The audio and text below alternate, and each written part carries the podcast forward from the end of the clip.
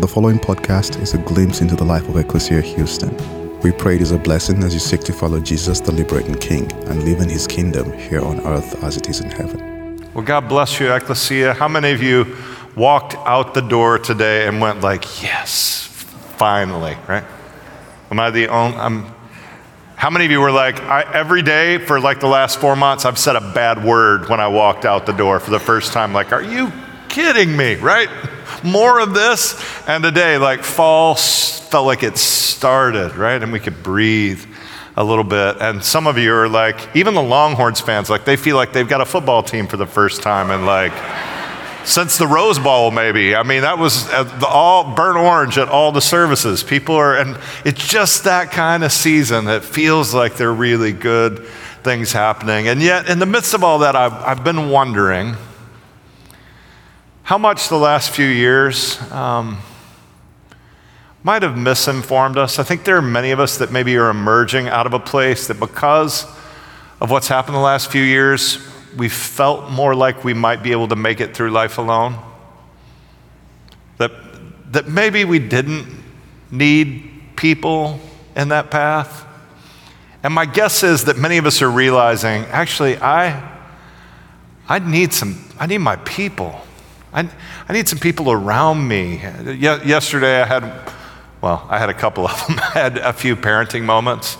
And uh, my son, that's a little older, that doesn't live with me, he still pops in from time to time, which is mostly his way to say, like, I want to be fed and hugged on and loved on. And, and um, so I just give him a lot of it when he's there. But it's, it is that, like, I want it, I don't want it. Anybody else aware of, like, teenage boys especially it's a dance you're doing you know? And so i'm, I'm trying to like feed him and, and like he's bodybuilding now. I'm like are you getting enough calories? Are you doing this? And his car was kind of overheating. I'm like hey are you sure you want to drive your car that far? And he, he pulled one of those where he was like giving me a lot of pushback right? It was one of those like i know more about cars than you'll ever know dad. Like i'm fine you know? Like okay. So he took off and about 30 minutes later the phone rang and it's like hey i'm on the side of 59 uh, like, oh, how's all your knowledge working out for you, right? And it was one of those like, you know, you just do what dads do, right? And you drive down to 59 and you, he didn't have the money to pay the tow guy, right? And you pay the tow guy and you give him your car for a while and he's got something to drive. And, and I left and it was one of those parenting moments where you're like, that's a lot for no thank you at all, right? Any other parents can testify? You're just like, are you kidding me? And, um, and I was just in that grumbly space of like, this is this sucks. This is no, no, nobody appreciates blah blah. And I got a phone call, and it was just, hey, I probably should have really said thank you. I love you. And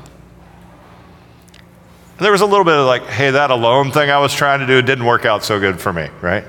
Like, I, I need my dad. Like, we need each other. And so today I want to invite you into what I believe is one of the simplest but most profound and important truths of what it means to be together. Because I'm telling you, it's one thing to be together, it's good to have neighbors, but I'm telling you, when you have a church, when you have people that have committed to some things in their life that say, My life is about serving God and other people, and those people are planted in your life, when your life inevitably ends up on the side of the road in the ditch on 59 or someplace else, and spiritually and, um, and in a real way, you need somebody to pull you out of that place, these are the people that you want on board. And I want to invite you to consider over the last few weeks, we've been in a series, we're just going, Who is Ecclesia? Who are we? In the simplest way, it's the Greek word for church. We're trying to be as generic as we could be. Like, what does it mean just to be the church? It's the called out ones, it's God's people. And we talked over the last couple of weeks about what it means. Sean talked to you about what it meant to be the historical church. Last week, Mike Yeager talked to you about what it meant to be a local church with a local expression. And part of what that, that means for us, you'll notice at Ecclesia, is that we're a church planted in a few places in the city. And you know what's unique? A, a lot, of, a lot of churches have tried to adopt kind of a McDonald's mentality. It's, and actually, McDonald's doesn't really do this anymore. If you go to Japan, they serve like sushi. If you go to Maine, they serve lobster rolls. So the McDonald's thing, the franchise thing, right? Chick fil A works everywhere. They just do the same thing everywhere, right? And, and the truth is, like, our Lindale campus, it's totally different than this, right?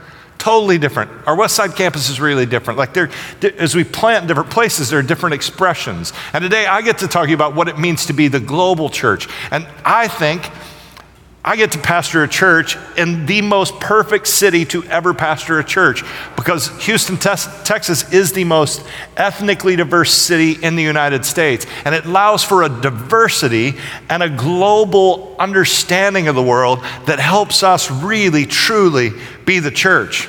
So I don't do this very often, but I'm going to give you the thesis of the sermon right up front.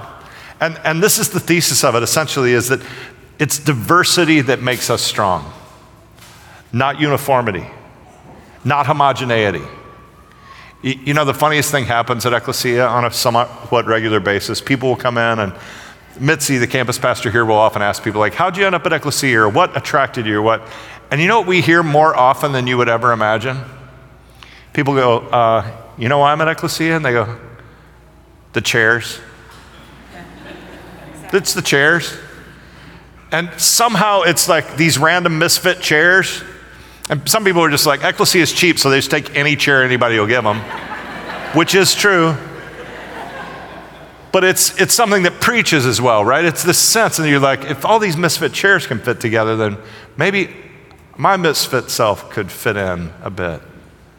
And there's some practical truths, like we're just different. They're different sized booties. How many of you have a bigger booty than when you started coming to Ecclesia? You've had to move to a different chair based on what's happening in your booty life post pandemic, right? And it just like we're just fit different and they're different, different colors and different shapes inside. And that's what makes us awesome. I walk into a room now with all the same chairs and I just go boring. Like just homogenous, just boring. There's nothing about it that draws me in. And in the midst of that, right, and all of that diversity, we've got to figure out, and this is the, the to follow up with the thesis, this is the question I'm really asking you today. Is can you personally not just exist, but thrive in a church where not everybody lives or believes exactly what you believe? Can you thrive in a place where people are different and they disagree? Or do you need to be in a place where everybody's the same? I mean, that's how church used to be. In, in the US, especially, right?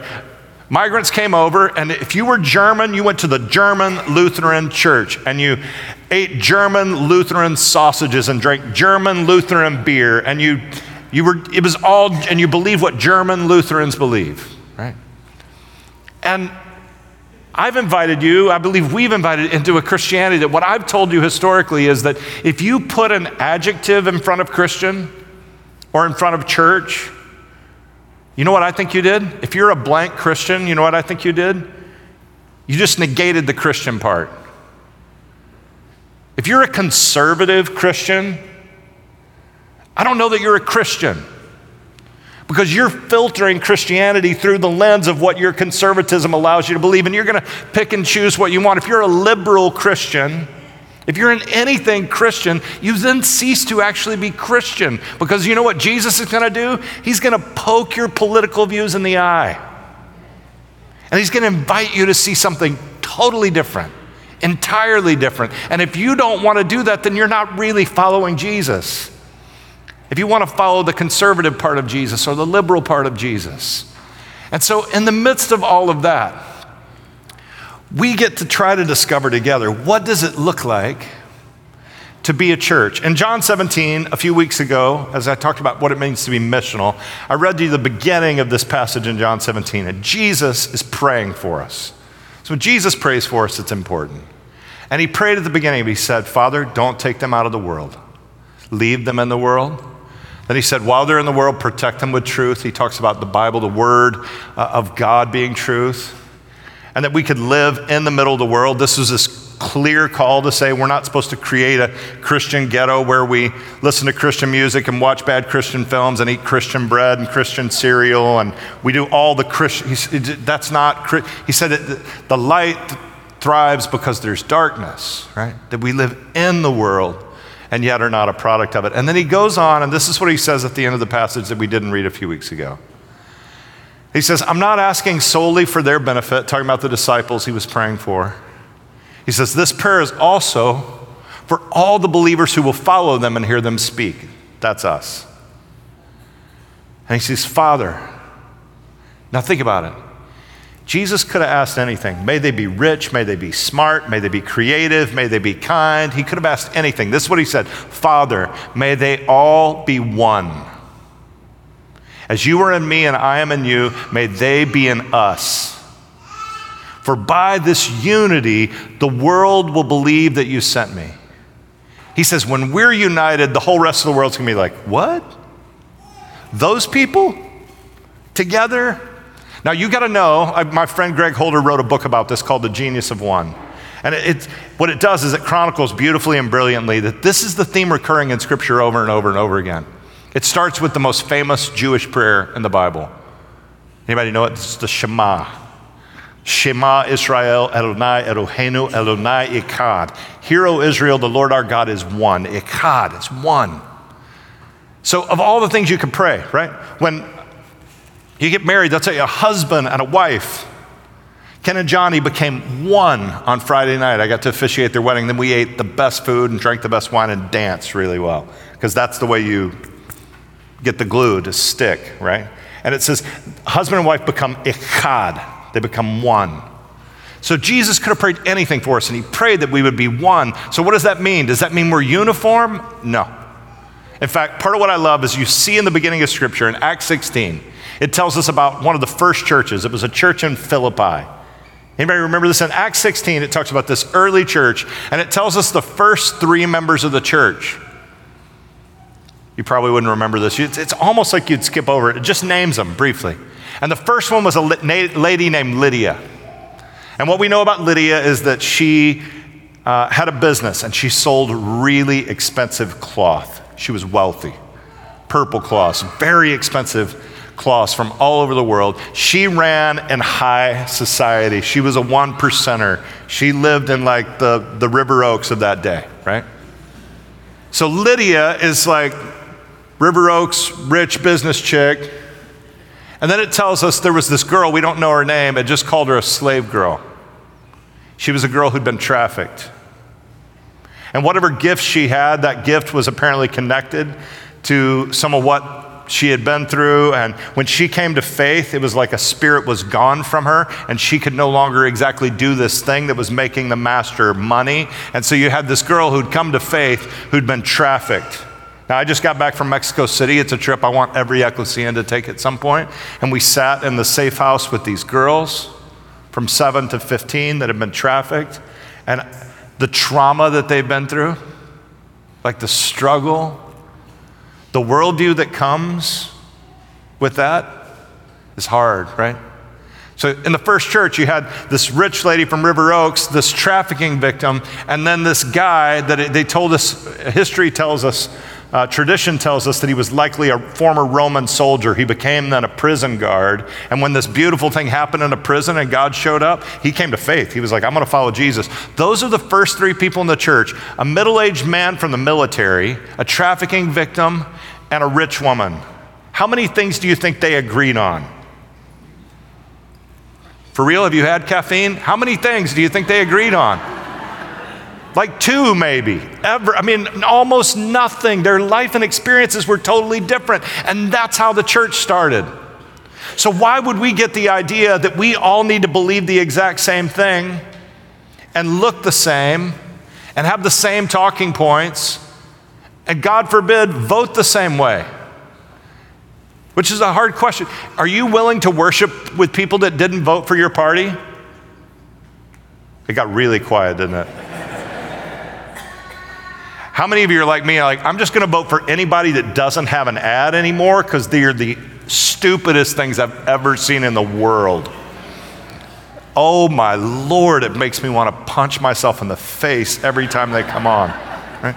So if we're to live that kind of life, I think it requires what I would say is a supernatural kind of humility. And I've got to get through this part really fast, which really is supposed to be the heart of the sermon. So, uh, many years ago, our church, before we were really established as a church, um, we identified because of a, a, book that I read and some uh, followings of a, uh, an ancient figure in the church named Jeremiah Burroughs. He was born in 1599. The first book of his that I read is a really unique little book, and it's called uh, The Rare Jewel of Christian Contentment.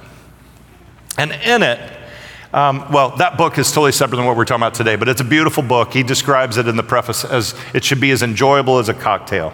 And it really says Christians are the only people in the world that can be content whether they're rich or they're poor. They can be content whether they have power or they don't have power. They can be content whether they live here or there. Um, and in that, he invites us into a diversity that's based not on what we uh, proclaim. In fact, the, the saying over his door in Latin and in Greek was this he basically said, difference of belief and unity of believers are not inconsistent. So at Ecclesia, let me tell you what we think this means. It means that when people come and ask us about our doctrinal statement, you can find it on our website.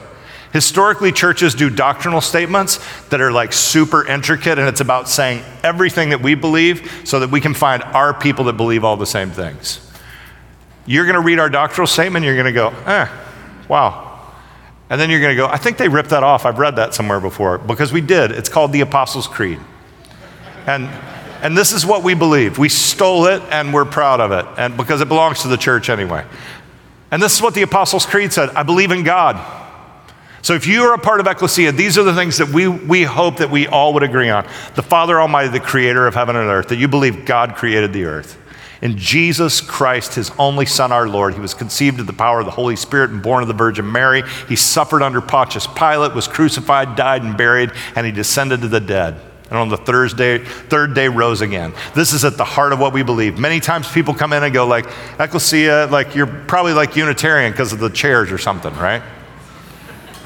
And we, you know, there was an article about Ecclesia in the Houston Chronicle and early in our life, and the guy came and was like, I love the church, the coffee's good, people are nice, really young, a lot of energy and crowd. And then he goes, I hated it. They were super, super into Jesus. And he just said essentially, like, if they would stop being so into Jesus, I would go there. And he said more people would go there because he thought somehow that being into Jesus means we're exclusive. What you, when you actually study the life and the teachings of Jesus, you learn there is nobody more inclusive than Jesus, who actually loved everyone. So we believe all those things about Jesus. That he ascended into heaven, he was seated at the right hand of the Father, that he'll come again to judge the living and the dead. We believe in the Holy Spirit, the Holy Catholic Church. That's not the Roman Catholic Church, that means the whole church and every expression all across the globe. The community of saints, and I love these last three the forgiveness of sins, the resurrection of the body, and life everlasting. Now, I got to tell you, if you find people that agree on those last three things, can keep it up for a second. Just look at it. Those last forgiveness of sins the body is resurrected, and life everlasting. If you believe that you can be forgiven and other people can be forgiven when they've done wrong and that their failures don't define them, if you believe that your body will be resurrected and that you'll be reconnected to people that you love that have gone on and are no longer alive, what are you? You're a hopeful people. You got hope. You don't have to be afraid of anything. You're not afraid of sickness or death or poverty or any of it. You don't have to be afraid if you believe in those things. And so at our church, we've said, hey, we're not going to agree on everything, but this is the heart of who we are. So Jeremiah Burroughs articulated what we often call as being, and he's a handsome guy too, with a little soul patch. And, and he articulated this belief that denominations could be really dangerous because it would divide people. And he said what we ought to be, and so we've described ourselves that way, is multi denominational. What if we didn't belong to one group? We belong to everybody. What if we tried to work with everybody? So he had six things, and I'm going to try to um, hit them really fast because I went too long in the first part. Let me give you these six truths from Jeremiah Burroughs, and then I'm going to try to give you a quick application of ways that we can live them out. Here's the first He says, Doctrinal differences are inevitable. If you're a Christian, you need to know this. The Bible doesn't try to answer every question. It's not an answer book. And because I'm a pastor, I'm not the Bible answer man. I'm not here to give you all the answers. And the Bible doesn't pretend to give all the answers. I think, except for about the most important things. Everything else, if you ask 10 Christians like what they believe of that, you'd come up with 14 answers, right? Because they, they, shift all the time and we shift, and it's just, it's going to be different. And he says doctrinal differences and second, uh, they're just, they're inevitable. And then he says doctrinal differences in secondary matters are still important. You know what that means? That means when you come to what you believe, even though it's not this essential thing, you ought to stick to your conscience and what you believe. You ought to pray about what you believe. You ought to read the scripture. You ought to do research. You ought to say, This is what I believe, and I'm going to try to live it out the best I can. Now, if somebody else believes different, that's fine as well. So here's, here's a good, for instance, at Ecclesia. Because the reality is, you can believe something and still decide you're not going to kill everyone who doesn't agree with you. Amen? Could we do, like, you could you could have, like, I believe this, I'm just not so sure of it that I'm going to destroy every other person on the planet, right? And historically, this is part of where the church missed it. So there were things that were secondary. So, for instance, at Ecclesia, um, in the history of the church, there were really two streams when it came to baptism.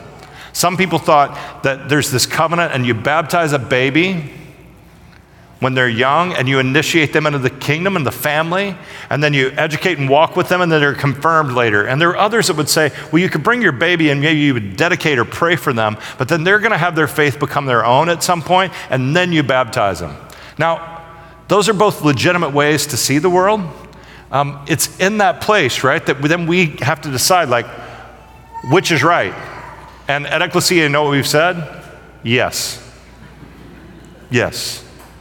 I don't think we're going to get to heaven and Jesus is going to be like, well, there's a special place for the people that did the baby de- dedications, right? Like, there's not going to be a bigger mansion. It's not one of those things we really, like, they're kind of essentially at heart both the same thing, but they're just expressing it in different ways. And we've said, we're never going to fight over that. And whatever your, but if your family says, we're going to baptize an infant, then you ought to do that. If you pray about it, and if your family says, we're going to dedicate and let our kids decide when they're ready to be baptized, you ought to do that. It's still, Burroughs would say, important. Um, in Mere Christianity, um, C.S. Lewis talks about this, right? So he says uh, the thing that's great about Mere Christianity, if you hadn't read it, is he's not trying to answer every question. He's like, this is the basics of Christianity. And he says there's a bunch of things that Christians disagree on. And he says some of it I'm not going to talk about. So this is the deal. Imagine this you can believe things and still keep your mouth shut. You don't have to tell everybody everything you believe. You can just believe it inside of you and say nothing else. C.S. Lewis said it this way. He said, About all these things we disagree on, he said, When I'm silent, such silence need not mean that I myself am sitting on the fence. Sometimes I am. There are questions and issues between Christians at which I do not think we've been told the answer. There's some to which I may never know the answer. One of the best things you can say when you're a Christian, or especially when you're a pastor, is, I don't know. I don't know. I don't know. But he says, if, I, if I ask them in a better world, I might, for all I know, be answered as a far greater questioner was answered. What is that to thee? Follow thou me. There are a ton of things that you want the answer for, and Jesus is literally like, Why do you even care about that? Would you just follow me? And then he goes on and explains. He says, But there are other questions to which I'm definitely on one side of the fence and yet say nothing. For I was not trying to expound something I would call my religion, but to expound mere Christianity, right? And at the heart of it at Ecclesia, we want to say we want to stick to the heart of what real Christianity and mere Christianity is. Thirdly, he says differences can be useful. The reality is, our diversity, our different experiences, and our different likes and our different beliefs actually make us better. There's some of you here that don't like baseball. I don't understand you. I don't know I don't know what is wrong with you, but it's okay. Like you're going to reach the other people, three or four of them that don't like baseball. Like I'm going to be with the baseball people. And I, I, there's just different things we like that we do different, that we do better, and that's all good. He said it's actually useful to be different. Fourthly, remember this, I'll leave it at that. No single structure represents Christ. There's not one church that does it. If you're around somebody that like, our church is the church and everybody else, just walk away. Don't argue, don't fight, just walk away. The beauty of the church is that we're all different and we're all a part of one big body, right?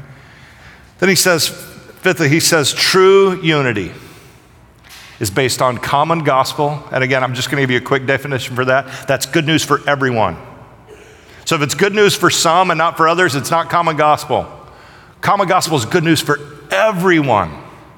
And it's expressed through cooperation. Right? When we work together, beautiful things happen. When we put our hands to something, come smoke meat at the Harmony House barbecue. Come find a place to serve, right? Get out in your neighborhood and pick up some trash and get to know some people. Make some food for somebody, right? When, you remember the old days when you used to move into a street and people would bring you food? Does that still happen in any of your neighborhoods? And when it happens, like it's the good thing now is it doesn't happen as often. So when it happens, they're like, "Who are you? Like, what planet are you from?" I baked you bread. Like, are you going to kill me? You're like, what? I don't. No, I just baked you bread, right? Because that's what I do. And you've got an opportunity to do things that are really, when we cooperate, we put our hands to things. And he says that cooperation, when we work together, it destroys the thing that he said was most dangerous in the church, which is schism, it's separation. Schism is the opposite of unity, right? And Jesus prayed that we would be one. Hans Kung, the great Catholic theologian, says it this way. He says, the coexistence of different churches. Some people look around and go, see, the problem is there's just too many churches and they're all different. Kung says, no, the coexistence of different churches does not in itself jeopardize the unity of the church. Only the hostile confrontation endangers unity. In other words, though excluding and exclusive differences are harmful, our differences in and of themselves can now be seen as assets. There's this awful thing that can happen in the church where people have what we call a zero sum gain. They think if your church does well, that means ours doesn't. And in the kingdom, it doesn't work that way, right? So when God blesses the church down the street, when God blesses the little Filipino Baptist church over here, when the Roman Catholic Church grows and expands in their influence and care for people, that's good for everyone. We're one big church. So lastly, let me just give you some a couple of things you can do in light of this, and then we'll head to communion. The first is that even if you're an ecclesian and this is your church, would you do this? Would you look for ways to work with other churches? This is part of where our belief here can be really, really powerful. Because everybody in the world, and largely Christians, have operated in this world where they're like, I am going to look for the one thing we disagree on so I can put you in the corner and ignore you forever. And we actually believe the opposite. We'll go, we are going to look for the one thing we do agree on and we're going to work together on that, right? So I'm not Mormon, but if the Mormons want to help us drill a water well in Honduras, we will do it together, right? I'm not Mormon. I don't get it. Like they own Pepsi, but they can't drink caffeine. Like it doesn't make any sense to me. But if they agree, like we can do, like let's do that. That we should do that. You're an ambassador. So wherever you are, what neighborhood you're in, there are churches. Would you just check in on them and hey, what can you do? I go to Ecclesia, but we do this Harmony House barbecue, and you, you like it's free meat. I mean, that's what God's about, and just invite people to be a part of things together. And then, lastly, this would, this is more about your posture. Would you be kind, curious, and teachable with those whom you know you disagree? The rest of the world right now, especially in this political climate, is just like, if you don't agree with me, you are evil and bad and wrong, and you should probably die. And instead, we could go, hey, you can disagree with me, and I might learn something from you if I was wise and curious enough to listen. Thank you for listening to our podcast. If you would like more information, please visit our website at www.ecclesiahouston.org.